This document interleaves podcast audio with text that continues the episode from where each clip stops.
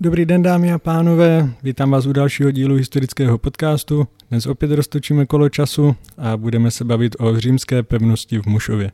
Mým dnešním hostem je Baláš Komoroci, ředitel Archeologického ústavu Akademie věd v Brně. Já vás tady vítám, dobrý den. Dobrý den. Pro začátek můžeme začít více obecněji a rád bych se zeptal, kam nejdál vstoupila římská vojska na našem území a jak dlouho zde pobývali.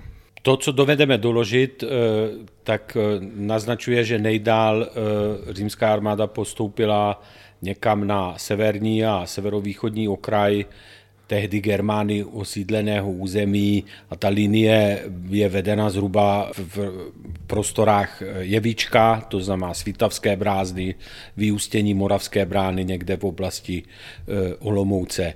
Ona je to otázka, odkud měříme nejdál, ale spíš jako bych řekl, že asi bychom to definovali tak, že ta, to, to římské vojsko v jedné konkrétní historické eh, etapě prakticky jakože obklopilo a dokázalo okupovat celé tady to Germány osídlené území. Mm-hmm. To osídlení jako samozřejmě v těch výše položených periferiích, jako je Českomoravská vrchovina a podobně, už nebylo žádné a zatím topy římské armády nenaznačují, že by se jednalo o snahu ještě i posouvat se dál, to znamená dál třeba někam do Čech nebo do e, polské části Slezska, takže spíš to naznačuje, že tady toto byl i cíl, tak nejít už dále na sever, ale spíš ovládnout tady toto území. Mm-hmm. Došlo tomu, jak jsem říkal, ve specifické historické situaci a té historické situaci říkáme markomanské války.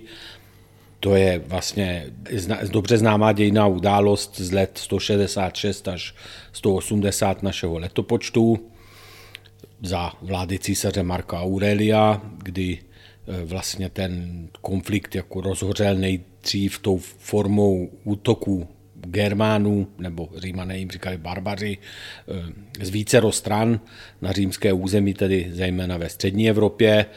A po počáteční obranné fázi Římané dokázali a po konzolidaci svého vojska dokázali tyto útočníky vytlačit ze svého území a přejít do protiofenzív, do dvou zásadních protiofenzív v letech 172 až 175 a pak 177 až 180 a to je vlastně ta kratěočká historická etapa, kdy se zdá, že to vojsko skutečně tady toto celé území ovládlo, včetně právě těchto severních, severovýchodních periferií.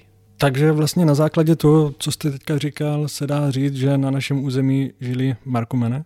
To je, ano, eh, dá se eh, to tak asi říct. Eh, ono to, že jo, žádný přímý jakože důkaz v pravém slova smyslu není. Germánské obyvatelstvo nebo obyvatelstvo, které obecně řadíme ke skupině různých kmenů, útvarů, združujících lidí hovořících nějakým původním germánským jazykem, nezanechalo po sobě písemně hmm. jako žádné zprávy na to, aby popsali, jak se jmenují. Hmm. To znamená, že jak si říkali, víme jenom z nějakých záznamů od římských autorů, které jsou nahodilé, nejsou úplně systematické a taky se týkají jenom určitého okamžiku toho vývoje eh, té éry, které říkáme doba římská, že těch prvních čtyř, pěti století našeho letopočtu. Hmm.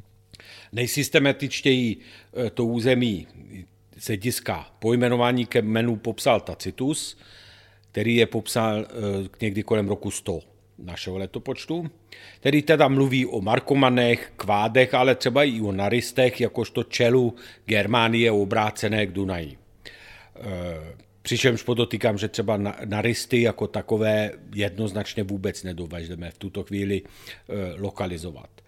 Eh, pak máme zprávy právě z období markomanských válech, kde máme možnost na základě nápisů, literárních pramenů a i nápisů na mincích eh, trochu rekonstruovat sled těch událostí, těch bojových eh, aktivit, které popisují, že výrazně hodně se bojovalo na území Markomanů proti Markomanům, pak na území Kvádu, přičemž zrovna území Kvádu pojmenovává Marcus Aurelius i ve svém filozofickém díle, že píše na území Kvádu, na mhm. řece Hronu.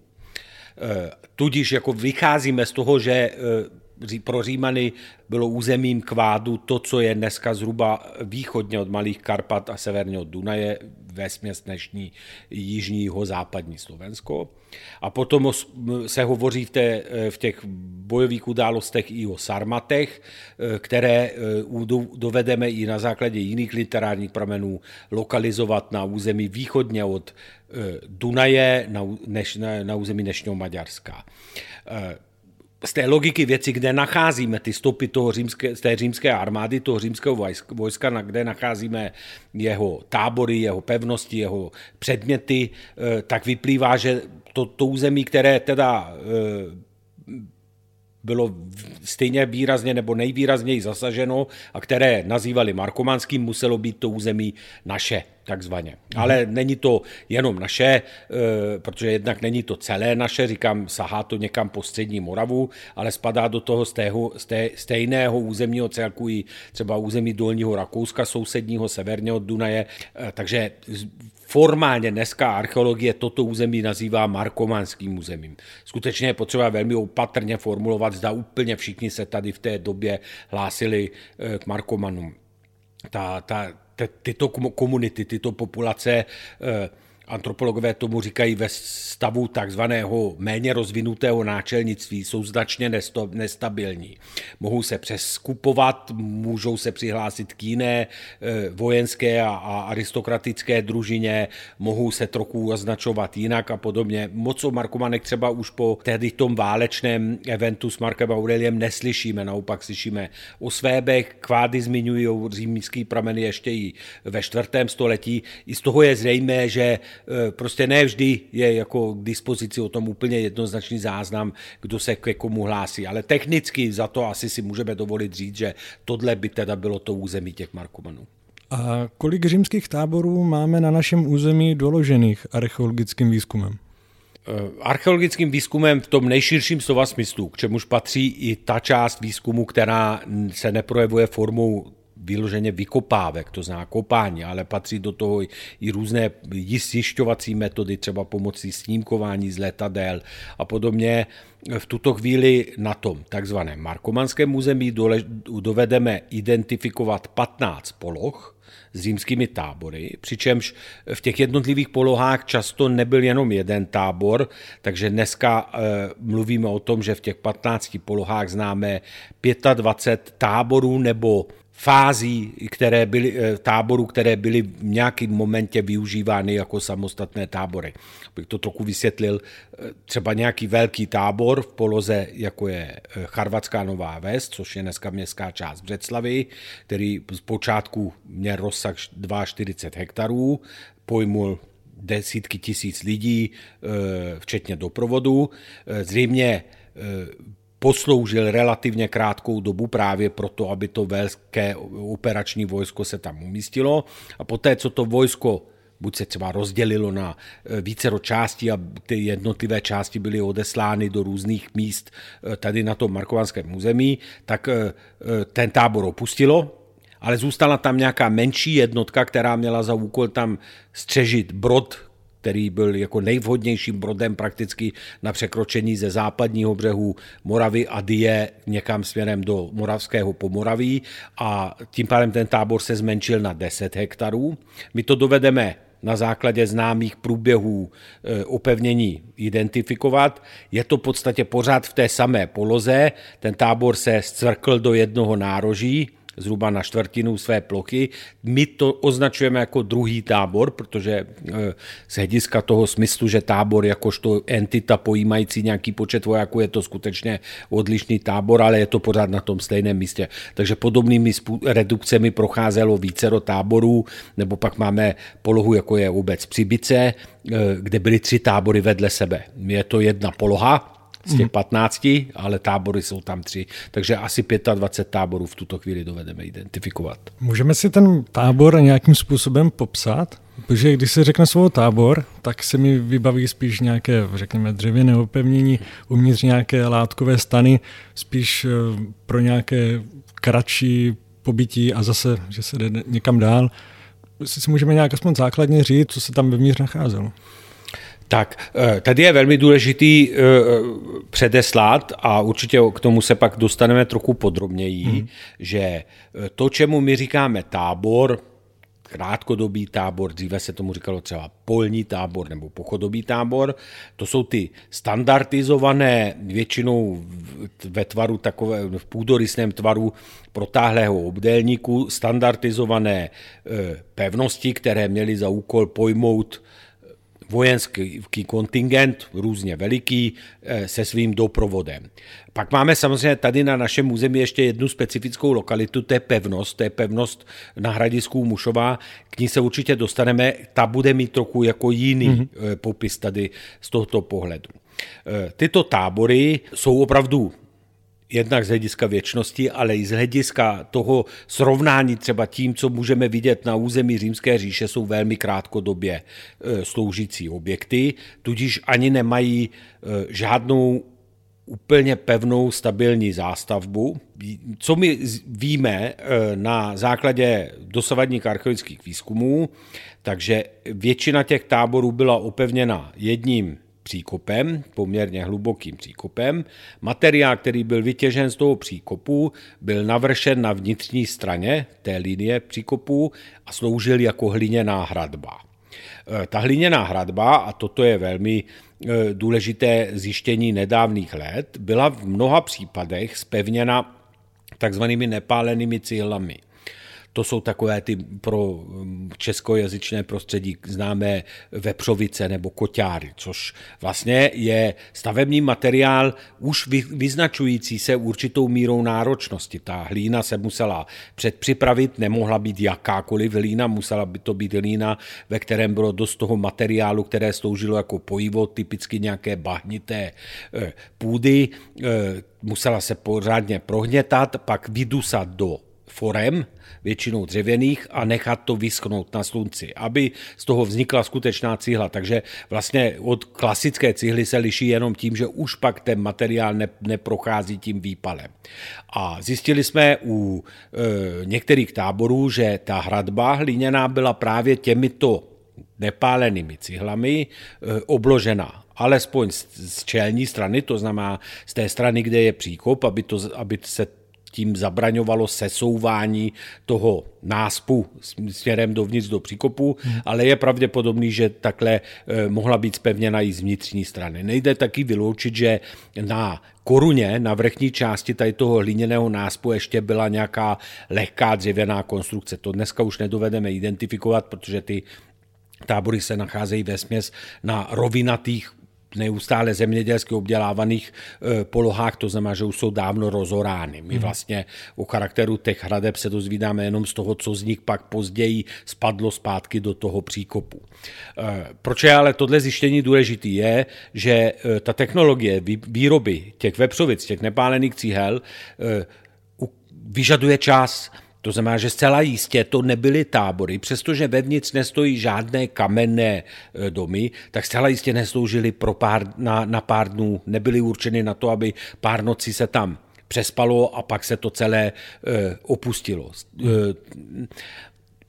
znové, znovu připomínám, ty časové rámce, které jsme zmiňovali na začátku. Je to možná tak dvakrát tři roky to období, kdy to římské vojsko tady působilo toto zjištění znamená, že e, vlastně, vlastně i v té krátké době e, tady byla určitá snaha budovat některé pevnosti, některé polohy e, s takovým opevněním, aby to mělo nějakou trvanlivost, aby prostě skutečně to nebylo jenom průchod územím za účelem třeba svedení jedné bitvy nebo za účelem třeba potrestání těch rebelujících Germánů a pak odchod z tohoto území. Co se týká vnitřní zástavby, tak tam je teda nutno přiznat, že toho víme strašně málo. V podstatě žádné větší plošně archeologické výzkumy vnitřní zástavby těchto táborů se e, neuskutečnily. Jediný větší plošní odkryv se konal v brá, místě brány tábora v obci Ivaň. Tam se teda mimo jiné zjistilo, že i ta brána měla nějakou dřevěnou konstrukci, sice ne takovou tu klasickou, standardní, pevnou, velkou, jako známe u legionářských táborů třeba z prvního století nebo i u bran na té pevnosti u Mušova. Nicméně nějaká, nějaké dřevo tam bylo použito. Lze jistě očekávat, že i vevnitř těchto táborů byly nějaké lehké dřevěné přístřežky, které mimo jiné mohly sloužit i k tomu, aby kryly před povětrnostními podmínkami ty stany. Určitě většina zástavby byla stanová, ale mohly tam být jako nějaké ohrady, že jo, protože to vojsko mělo sebou i množství zvířat, to víme i samozřejmě z vyobrazení z té doby, exemplárně ze sloupu císaře Marka Aurelia, eh, takže určitě se tam kombinovalo trochu dřevo eh, a v podstatě takový ty mobil, ten mobilní vybavení eh, těch stanů zejména. Pak, co jsme zjistili v posledních letech taky, že se na mnoha místech nacházely potravinářské pece. A to takže stovky těch potravinářských pecí, což je logické, protože když si uvědomíte, že vlastně uvnitř toho tábora může být 10 tisíc lidí, které potřebují neustále nějakou přípravu pokrmů a tak je to, jako, tak někde to muselo vznikat. Že jo? Oni nějaký jistý druh potravy, možná jako ve, podobě, ve podobě už hotových výrobků, jako je třeba špek nebo e, olivový olej a podobně nafasovali, ale minimálně takové ty obilné placky a podobné věci e, bylo potřeba průběžně připravovat. My jsme prvně zjistili pomocí geofyzikálního měření, že na vnitřní straně těch hradeb se táhne taková linie zajímavých objektů, které když jsme na konkrétním místě odkryli, ukázalo, že se jedná opravdu o pece i s předpecní jámou, Eh, my jsme jich stovky samozřejmě neodkrývali, ale vyzkoušeli jsme asi na čtyřech lokalitách, od, o, vždycky se opakovali tvarem. A zajímavé bylo i to zjištění, které přinesly ty zuhelnatělé zbytky v těch pečích, kde jsme pak právě identifikovali e, různé e, obiloviny, ale třeba i čočku, eh, kde jsme mimo jiné identifikovali obiloviny, které jsou dost charakteristické pro římské vojenské tábory obdobného typu třeba ve Skotsku nebo eh, na Slovensku. A pak třeba jsme, ta nejbohatší pec byla odkryta v Modřicích u Brna, u tábora, v, nebo v tom táboře a eh, tam jsme zjistili, že jsou tam dokonce i druhy, které se v římské říši asi moc nepře, nepěstovaly. A spíš to naznačuje, že část možná těch potravin, těch obilovin bylo rekvírováno římským vojskem od místních Germánů. Ostatní zástavbu zatím neznáme, ani úplně si neslibuju, že toho moc se dozvíme do budoucna. Říkám, plošný rozsah těch táborů variuje mezi 4 a 46 hektary, což jsou ohromné plochy pro hmm. srovnání, že jedné fotbalové hřiště je zhruba jeden hektar, o něco více než jeden hektar, takže ty hmm. největší tábory mají rozlohu 40-45 fotbalových eh, hřišť. To ani finančně, ani technicky, ani organizačně nedává smysl archeologicky odkrývat. Nemluvě o tom, že ta lehká zástavba moc stop nezanechá, takže ta archeologie má poměrně malou šanci tam něco eh, zjistit. A navíc ještě často to je na místech, kde buď předtím, nebo i potom bylo nějaké osídlení. Už třeba v době bronzové, době železné, hmm. pak i v tom středověku a velmi obtížně by se poznalo, co patřilo k tomu římskému vojsku. A ještě je jedna zajímavost, kterou neznáme samozřejmě e, přímo z nějakého objektu, z nějakého typu budovy, ale z jednoho povrchového nálezu e, v ploše táboře, e, tábora v Mušově na Pískách, to je kousek od, to, od toho věhlasného hradiska, byl objeven polotovar římské vojenské přesky. To znamená, že nelze vyloučit, že v některých těch táborech ještě sloužily i nějaké dílny na doplnění třeba výstroje, výzbroje eh, nebo i třeba nějakého nástrojového vybavení eh, toho vojska, přičemž eh, k tomu určitě tam i sloužily nějaké objekty. Opět konstrukce mohla být klidně lehká, dřevěná, ale určitě tam byly nějaký třeba tavící pece nebo něco takového. Super. Tak pojďme tedy k pevnosti Mušov. V čím je tak výjimečná oproti tomu, co jsme si teďka řekli? Ta pevnost na Mušově, na hradisku Mušova, má, se, jako je výjimečná ve víceru aspektech. Ona je výjimečná už e, svým způsobem kulturně historicky v tom slova smyslu, že je to u nás nejdéle známé místo, kde předpokládáme přímý pobyt Římanů. To, ta pevnost byla v podstatě díky početným nálezům na povrchu různých mincí, keramiky a tak dále známá již od osvícení. Eh, to znamená, že už jako v 17. 18. století se zaznamenávaly eh, v kronikách nebo se zmiňovaly nějaké podobné nálezy. V jedné topografii Františka Švoje se zmiňuje, že u Mušova muselo být římské město a možná tam byla i nějaká veliká bitva. Tak je potřeba k tomu vědět, že díky těm literárním pramenům eh, i před existenci nebo vznikem a existenci archeologie jsme o tom věděli, že markománské války se odehrávaly. Jenom nebylo úplně jednoznačně jasné, kde kterých oblastech eh, eh, té neřímské Evropy.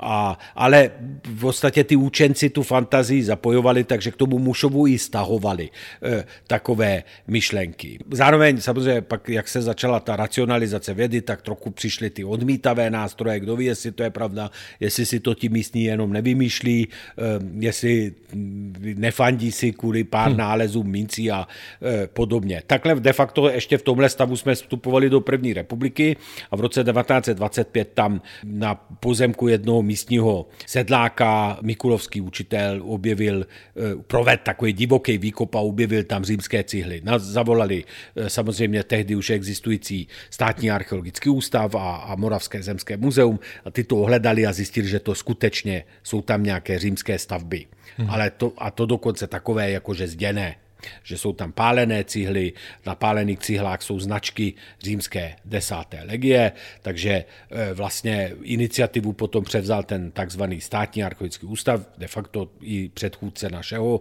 e, současného ústavu, který e, se tam chystal uskutečnit nějaký jako vědecký výzkum. Mm-hmm. Ten výzkum se pak i opravdu odehrál v letech 1926 eh, až 28. Ze začátku to trochu drhlo. Eh, Mušov byla Němci osídlená vesnice, takže trochu se tam vedl spor o to, kdo by měl teda vůbec ten výzkum dělat, kdo by na to mohl mít nárok. Eh, ostatně podobný příběh se odehrávali v případě Vestonské Venuše, která téměř hodně v tom čase byla objevená. Nakonec tady v tomto případě státní archeologický ústav vyslal archeologa německé národnosti Antona Gnirse, který ale byl e, už dlouholetým zkušeným odborníkem právě na římskou archeologii, na římské památky, ještě za Rakouskou Herská ve, ve službách e, říšské památkové péče dělal výzkumy na Istrii a podobně tím eh, byl, že německy mluvící, ale přitom odborně kvalifikovaný, asi to byl takový slušný kompromis, jak se tady té situaci vyhnout. Teď ještě teda musí vyřešit, kde na to vzít peníze a v tom teda jim vyšla eh, stříc nadace prezidenta Tomáše Garika Masaryka, která byla právě zřízena za účelem podpory podobných typů aktivit. Masaryk byl sám jako docela velký fanoušek eh, archeologie a zájemce o výsledky archeologie, takže potom v letech 27-28 a snad 200 tisíci korunami tehdejšími podpořil i tyto vykopávky. Eh, on je pak i v roce 28 navštívil osobně. Od té doby máme i krásnou sérii takových archivních fotografií náštěvy Tomáše eh, Garika Masaryka Amerika. Tehdy Gnirs vykopal základy dvou budov, u nichž u jedné bylo hned evidentní na základě půdorysu a srovnání s podobnými stavbami z území Římské říše, že jsou to lázně. A e, tu druhou to byla nějaká obytná budova, kterou on teda jako označil jako velitelskou budovu a na základě toho jako napsal, že toto je teda tábor a protože na cihli, byly ty značky té desáté legie, takže to je tábor desáté legie. O desáté legii se už tehdy vědělo, že v podstatě od počátku druhého století až do pozdní antiky e, sídlela ve Vídni, v tehdejší Vidnobóně, takže bylo jí na snadě předpokládat, že od tam sem přišla a v jaké jiné situaci než, by, e, než v době markovanských válek by se to nabízelo. E, takže vlastně od té doby se to zapsalo jako, že to je ten tábor římského vojska z období markovanských válek. Pak teda ustály ty terénní výzkumy, e, nicméně ta lokalita jako byla tak specifická, že pořád tam zůstaly velké otazníky a zůstaly diskuze. Specifická mimo jiné v tom slova smyslu, že to, co Gnirs odkryl, je na poměrně vysokém kopci. Je ten kopec je rozlehlý, e, má velmi táhlé svahy, nicméně je to poloha, kam římská armáda nebývala, nemývala ve zvyku, e, zvláště už ne v druhém století našeho letopočtu, umístěvat svoje tábory. Ty tábory, jak jsem zmiňoval, v případě těch krátkodobých táborů jsou většinou na rovinatých hmm. polohách, proto, protože ty tábory nejsou pevnosti, oni nejsou určeny k tomu, aby se uvnitř bránilo, ale jsou určeny k tomu, aby se spořádaně Každý voják dostal dovnitř, rychle našel, kde si může lehnout, kde si může připravit potravy a v případě vydání pokynů k nějaké operaci dokázali během několika málo minut i v těch 20 nebo 20 asi ne, ale třeba 10-12 tisíci lidech dostat ven z toho tábora těma jednotlivými branama a zaujmout bojové formace. Mm. A zatímco tohle je opravdu na kopci. A ten kopec na některých místech mají dost příkré svahy. Zároveň přišly argumenty, že možná přece jenom ta budova, kterou Gnirc označil jako velitelská, asi nemůže být velitelská, protože už začaly být známy velitelské budovy v těch velkých legionářských táborech na území Římské říše a vypadaly úplně jinak. Oproti tomu to je poměrně jako malá e, stavba. Nakonec vlastně jako úplné rozřešení neznáme dodnes, ale výrazně se povedlo pokročit až v 80. letech minulého století, kdy můj e, předchůdce, docent Jaroslav Tejnál, dokázal znovu prosadit v rámci už tehdy samostatného Brněnského archeologického ústavu e, terénní výzkumy na té lokalitě, které by měly jít teda zpátky a trochu si uvěřit, jak vlastně vypadalo upevnění to, těch budov, které Gnirs protože Gnirs jako věrohodné hradby žádné nedoložil. Jak vlastně vůbec je ta plocha, kde tam ty římské památky jsou a podobně. A od toho 86. roku tudíž e, sice relativně malém měřítku, ale každoročně probíhá nějaký zkoumání té lokality. To malé měřítko vyplývá zejména z finanční náročnosti archeologie jako takové. A postupně se podařilo zjistit, že ta plocha toho celého areálu není 100 krát 100 metrů, jak myslel Gnirs. Není dokonce ani 4 hektary, jak se myslelo začátkem 90. let, když já jsem prvně tady se objevil ještě jako student na výzkumech eh, a dneska jsme zhruba ve stavu, kdy dokážeme na ploše přesahující 40 hektarů identifikovat různé buď římské stavby nebo různé úseky římského opevnění. Zároveň vidíme, že tam je opravdu velikánské množství těch různých fortifikací, těch různých opevnění, zejména příkopů, a že se celá ta plocha velmi dynamicky přebudovávala. Jako kdyby se tam pořád něco dělo a nebylo úplně jasný možná, jaký to má být ten finální stav, což se u tábora nemůže stát. Ten běžný tábor, který má pojmout vojsko, které teprve dorazí na místo, eh, se staví tak, že vyšle, vyšle se dopředu průzkumná jednotka, zeměměřická jednotka, rozměří se základní půdorysná konstrukce, včetně polohy bran, nároží a podobně. A pak až dorazí vojáci, tak se ještě společně vykopou příkopy, navrší se hradby a můžou se rozmišťovat stany. Tady to, to, ta, ta změť těch příkopů a podobně nenaznačuje nic podobného, jako jsem zmiňoval ty redukce té plochy, ale spíš to, že skutečně opakovaně se změnil ten koncept, co všechno do toho celého areálu má zapadat. Postupně pak samozřejmě i té vnitřní zástavbě se podařilo zjistit velmi nápadné jevy. Ještě v konce 90. začátkem 0. let jsme zkoumali na východním svahu eh, kopce takové drobné domečky, Eh, dřevěné, eh, které byly částečně zahloubeny do terasovitě upraveného svahu, které vůbec byste takhle na pohled tom terénu nepovažoval za římskou architekturu, ale mhm. ty nálezy jsou výhradně římské a ty nálezy ukazují, že v těch domkách fungovali právě ti řemeslníci. Je tam spousty výrobního odpadu, kovového výrobního odpadu, olova, ústřižky bronzu a tak dále, poškozené předměty, eh, což naznačuje, že tam pak se soustředili řemeslníci, jako jako ve velkém měřítku prováděli nějaký servis eh, pro eh, vojáky. I jenom to přemýšlení nad tím půdorysem, co odkryl Gnirs, nakonec vlastně dovedlo k tomu, že to nemohly být žádné lázně a žádná budova, která měly, které měly pojmout nějaký větší počet vojáků. A že to spíš vypadá tak, že to je na úplně nejvyšším místě toho kopce takový specifický okresek, který možná ani nebyl všem přístupný, který v té pevnosti byli.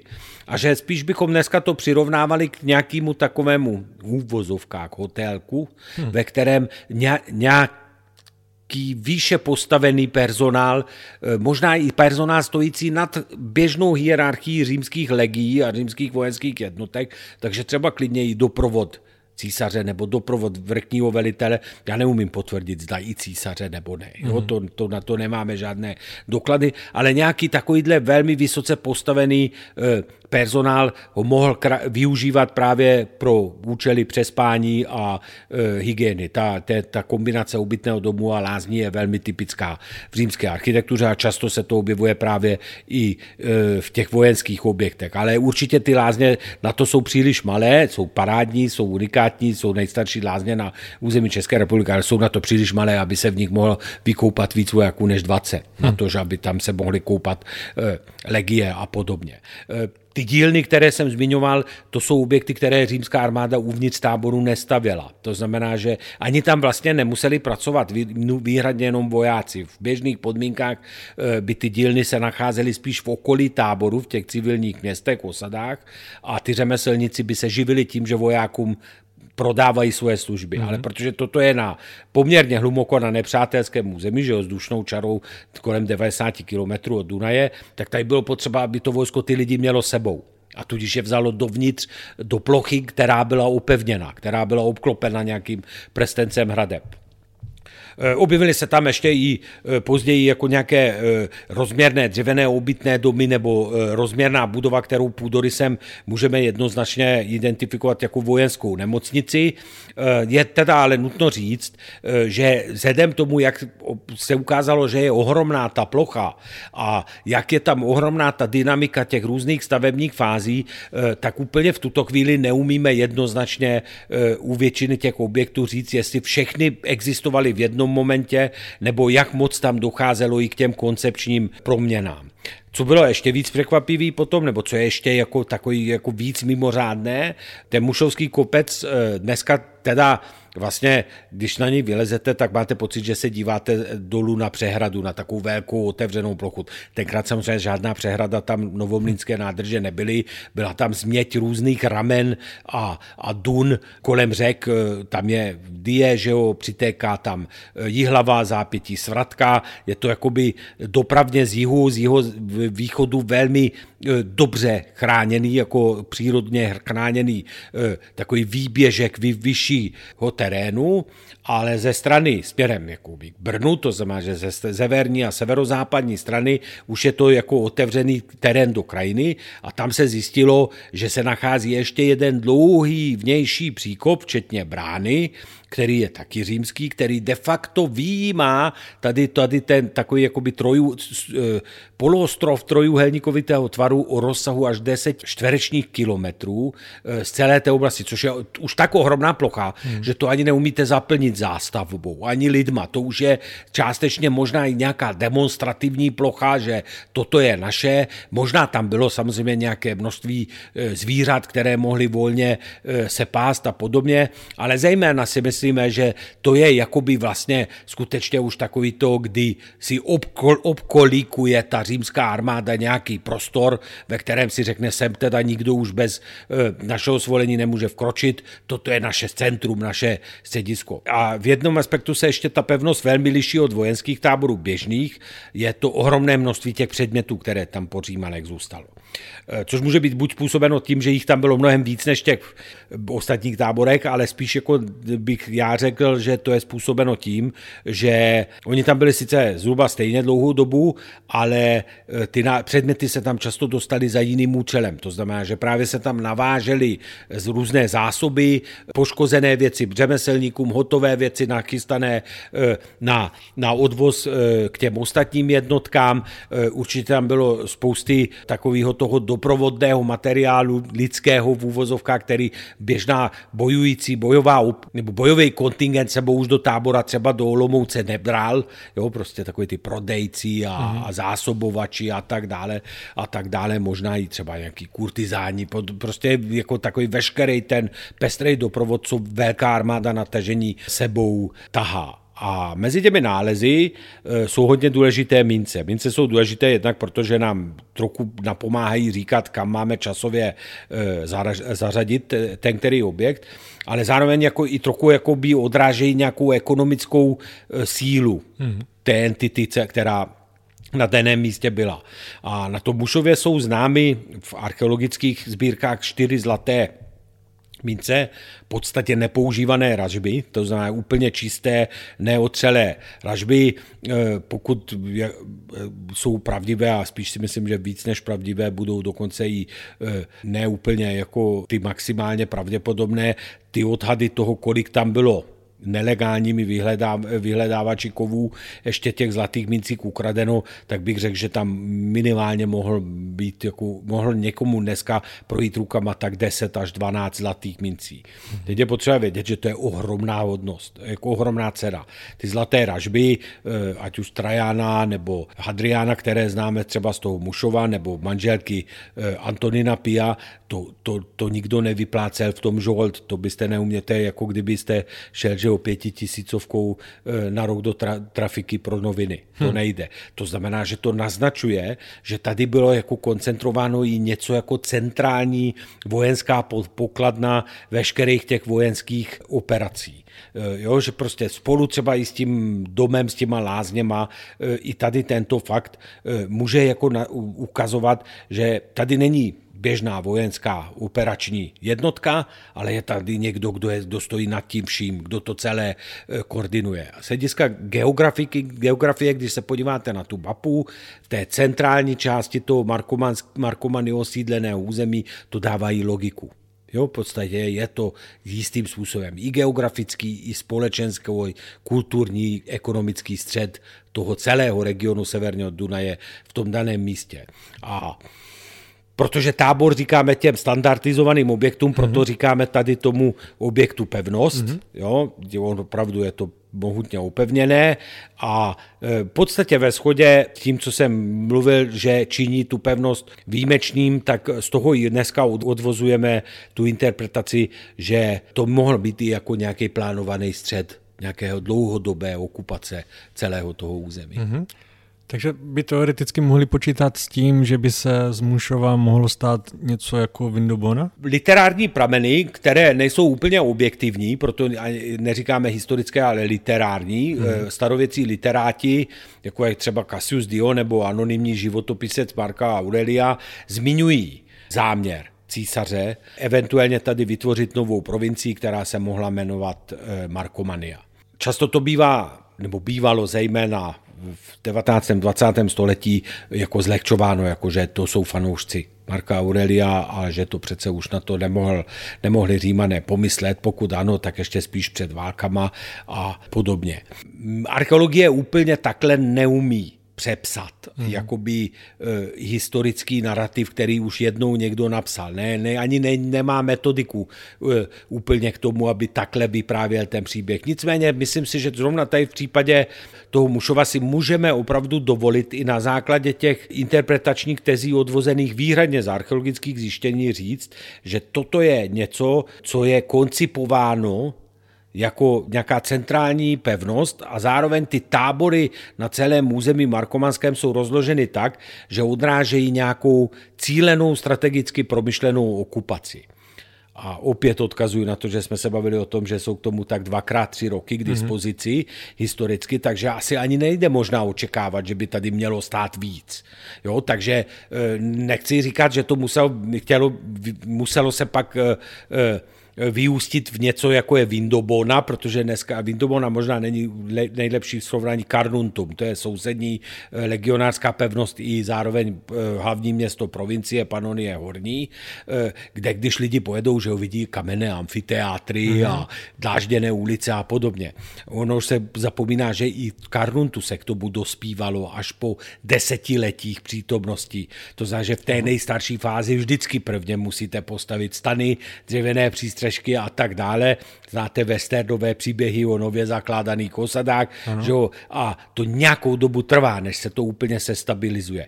Takhle to na nás působí dneska ten archeologický záznam těch markovanských válek, že to je právě záznamem něčeho, co takhle začalo. Mm-hmm. To semeno bylo e, zasazeno, začalo se klíčit, ale Marcus Aurelius, že v březnu 180 umírá, e, jeho nástupce Commodus e, poměrně záhy reviduje ten jeho koncept a pouzavírá mírové smlouvy s těmi Germány a v podstatě tu římskou armádu kompletně stáhne zpět. Toto tvrzení samozřejmě nemusí zároveň znamenat, že kdyby byl Marcus Aurelius žil déle, stoprocentně by uspěl, protože tam ta otázka toho, zda se dokáže tam ta římská armáda opravdu, nebo to, ta římská civilizace spíš než ta armáda dlouhodobě uchytit, e, nemá jenom jednoho činitele. To není jenom o to, že když císař to chtěl, tak to tak určitě bude. Ono to určitě pak stojí nějaké náklady, e, určitě hodně záleží na tom, jakým způsobem na to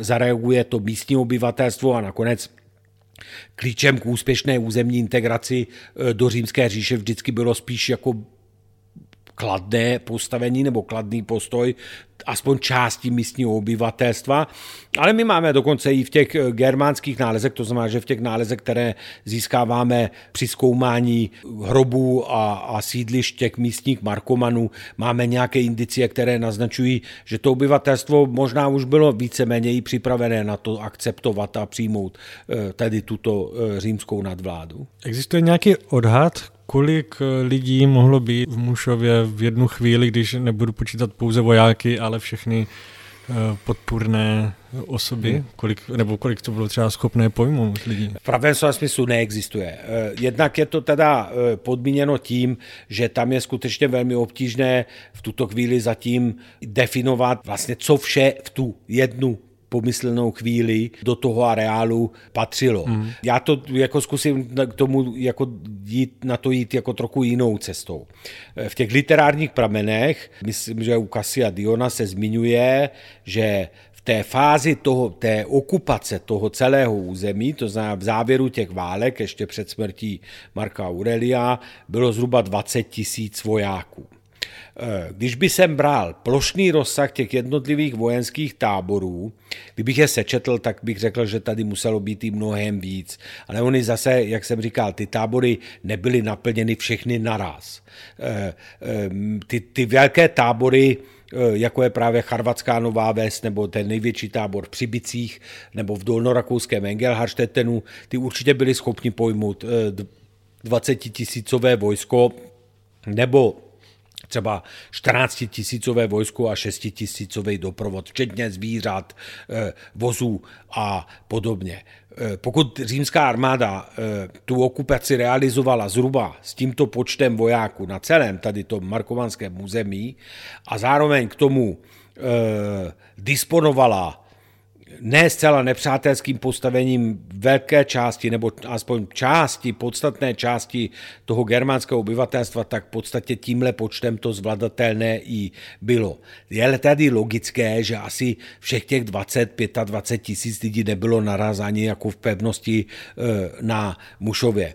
A asi bych tím jako se zkusil to vybruslit, protože mm. jinak jako úplně přesně, přesně to netroufám říct, tak vzhledem délce eh, jednoho, jedné té upevňovací linie, kterou známe teď zhruba v rozsahu 3 kilometrů. A když si počítáte, že tam přece potřebujete nějaké strážníky, ty strážníci musí procházet nějakýma výměnama, že jo, aby mm. jako byli jako na odpočinku a podobně, tak ani, ani v té samotné pevnosti nebyly jenom nižší stovky lidí, ale spíš jako tisíc tisíce. Tak a ještě bych se vás chtěl zeptat na pár otázek ohledně muzea v Mušově. Já jsem tedy v muzeu nebyl zatím, ale koukal jsem na internetu, vypadá takové malé. Co tam všechno můžeme najít? Tak nejdřív vysvětlím, proč je to poměrně malé. Mm-hmm. Uh, ono to vlastně totiž ani není úplně v pravém slova smyslu muzeum. Uh, my to ani tak nenazýváme. Možná si tím i škodíme, že některý lidi to odradí od náštěvy, my to nazýváme náštěvnické centrum ano. Eh, Mušov do brány, brána do římské říše.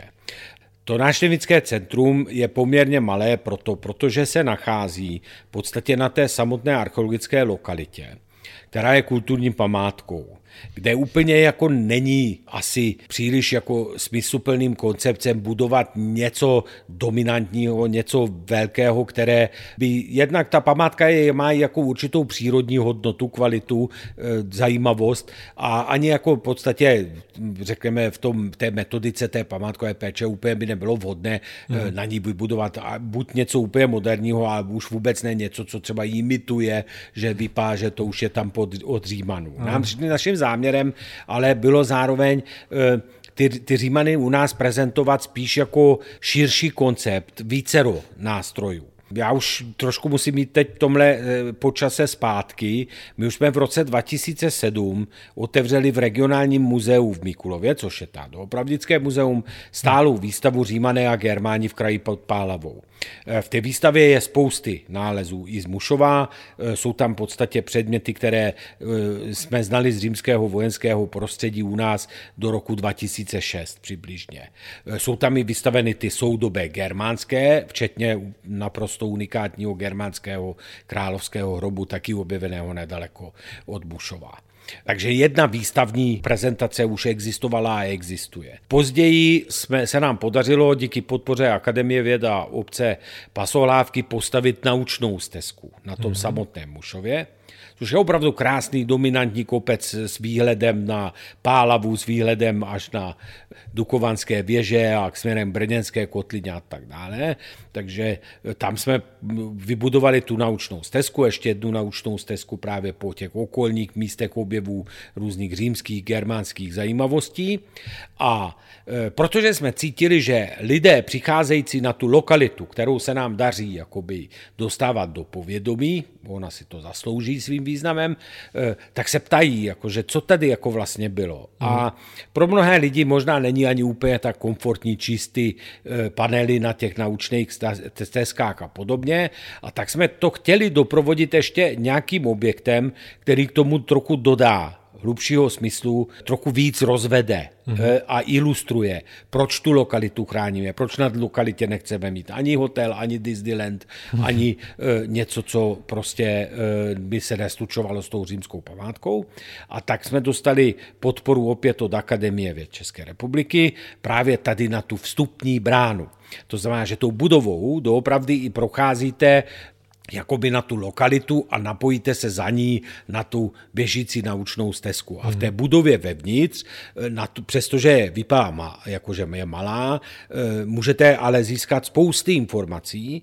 Myslím si, že poměrně příjemně tam můžete trávit i docela dlouhý čas, trochu bude záležet na vaší zvídavosti a taky třeba na tom, jestli máte sebou děti, protože je tam řada herních prvků, kterými se zabaví i děti. Mm-hmm. Ty herní prvky jsou samozřejmě odvozené odvozeny od tématu Římanů, Germánů. E, jsou tam, je tam e, v takové hologramové prezentaci e, představen i zhled jediného nám dnes zatím známého eh, Římana z našeho území. Mm-hmm. Římané své mrtvé spalovali a ani nevíme úplně přesně, zda je pohřbívali na našem území a toto je jediná kostra, která tady zřejmě z nějakého důvodu nerituálně uložená zůstala a nám se to podařilo tu kostru objevit, eh, vyzvednout, proskoumat, proskoumat i z genetiky, z antropologie a ti rekonstruovali i jeho vzhled a to tam promítáme formou takového hologramu. Je tam takový atraktivní kinosál, kde je e, takový polohraný dokument, na mhm. který jsme natáčeli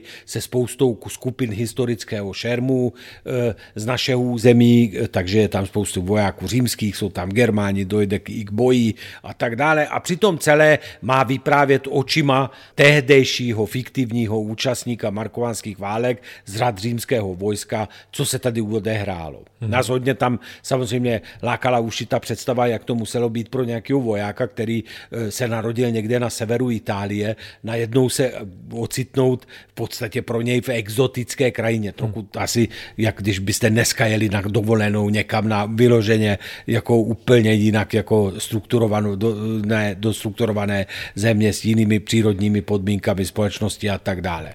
A e, v tom samotném sále, která který jako trochu má povahu výstavního sálu, samozřejmě jsou vitríny s originálními nálezy, mm-hmm. takže e, návštěvník tam i uvidí spousty originálních římských předmětů, tím, že ty výzkumy od otevření expozice v Mikulově neustály, takže pořád tam i přibývají nové a nové, uvidí tam naprosto unikátní e, na, železné náholenice, dvě kompletně dochované, eh, naprosto unikátní si dovolím říct proto, protože prakticky kompletně dochovaná náholenice železná, železná, mm-hmm. z celé území Římské říše je známa ještě jedna Hmm. Takže eh, tady máme dvě třetiny celistvě dochovaných hmm. železných náholenic z římské eh, období existence, z existence římské říše vůbec.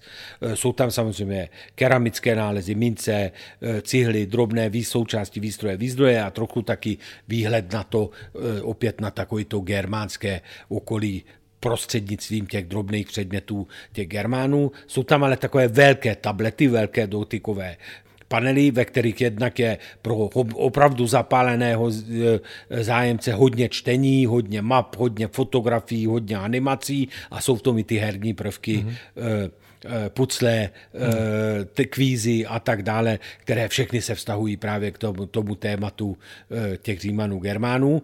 A navíc ještě ta budova není jakože jednou provždy uzavřenou záležitostí, její nabídka. My tu budovu využíváme zejména pro potřeby přenosu poznatků archeologické vědy, ale trochu i vědy obecně směrem k veřejnosti, proto to provozuje Akademie věd, takže není to jednou ukončené muzejní představení, ale my tam v podstatě po celou dobu, po celou sezonu děláme přednášky pro veřejnost, workshopy, eh, tematické programy eh, strukturované podle toho, jaký je období roku, takže něco je i na Den dětí, týden Akademie věd, festival vědy, e, letošním roce se začnou tam prezentovat atraktivněji některé jiné vědní disciplíny, než je jenom archeologie. E, e, budeme tam mít program, ve kterém budeme představovat novou knihu o Římanech u nás spolu třeba s historickou hudbou, s představením historické eh, hudby. Potom highlightem programovým je samozřejmě vždycky na eh, začátku září festival, který označujeme jako Germania Subakta, neboli Germania byla poražena a to je v podstatě největší eh, historický festival z období existence římské říše a římsko-germánských bojů.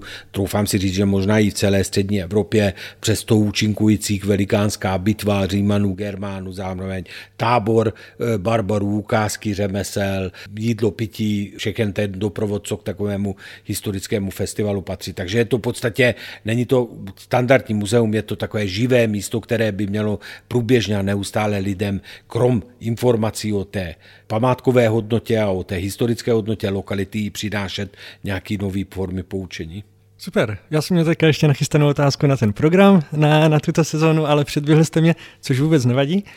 Ale vlastně ještě jsem se chtěl zeptat na jednu věc a to je ta naučná stezka. Můžeme na té naučné stezce vidět i třeba odkryté základy těch budov, o kterých jsme se bavili? Bohužel, bohužel eh, v jádru ne. Ta naučná stezka v jednom místě procházející dovede k hradbám. Jejichž linie je i dodnes v terénu zřetelná. Je to na té severní straně toho návrší. Eh, je tomu díky tak, eh, že eh, kvůli těm přítomným hradbám tam orba nikdy nešla přes tu hranu a tudíž vlastně takový ten terénní, mm-hmm. ta terénní vlna, kterou vytvářejí ty hradby, tam zůstala vidět. Eh, v ostatních místech v tuto chvíli není. Tam je potřeba vědět, že to je velmi komplikovaná disciplína, jak eh, nechat eh, běžně mm. být vidět archeologické objekty, základy, půdorysy a podobně mezi hlavní předpoklady takového řešení patří eh, vyjasněné vlastnické vztahy k pozemkům hmm. a zabezpečení financí. A samozřejmě třetí aspekt je, že tam musí ty eh, objekty mít takovou povahu, aby se dali obnažit a pak i udržet v smysluplném stavu asi to bude to, co známe většina lidi, kdo ani nikdy v římské říši, na území římské říše nebyl zná kolosa, že? To, pokud už to tam je hmm. a je to jako v té podobě jako udržitelné, tak eh, to není problém. To, co leželo 2000 let v zemi, když dneska odkryjem, hmm. začíná procházet neuvěřitelně odlišnými a značně destruktivními procesy vyplývajícími z jiných klimatických podmínek, chemismu a tak dále a tak dále. Takže to vyžaduje velký vklad finanční do to, aby se, aby se dál udržet. Teď ještě eh, komplikuje situaci, že většina těch římských staveb byla z dřeva hlíny což hmm. se jako samozřejmě mnohem hůř takhle hmm. prezentuje, než jsou ty kamenné stavby. Já přesto ale věřím, že ještě se dočkáme stavu, kdy aspoň něco se nám podaří. Sice možná ne tak, jak by lidi čekali po náštěvách nějakých antických měst někde ve Středomoří, ale ještě se dočkáme toho, že se nám podaří trochu ty vztahy vyčistit a najít prostředky na to, abychom nějaký atraktivní formy, aspoň vyznačení základních půdorysů, eh, nebo třeba i něco hmotově naznačit, jaký, jak mohl být rozměrný, vysoký a tak dále, eh, třeba v tom opevnění a podobně, že budeme schopni představit ty náštěvníkům. Neslibuju, že to je otázka letošní nebo příští sezóny, ale pracujeme i na tom. Mm-hmm. Super. Tak jo, já bych vám chtěl moc krát poděkovat, že jsme se mohli sejít, že jsme si mohli popovídat na tohle téma. A vám všem, kteří jste nás poslouchali až do konce, moc krát děkuji a naslyšenou u dalšího dílu. Já děkuji za příležitost a taky přeji naslyšenou.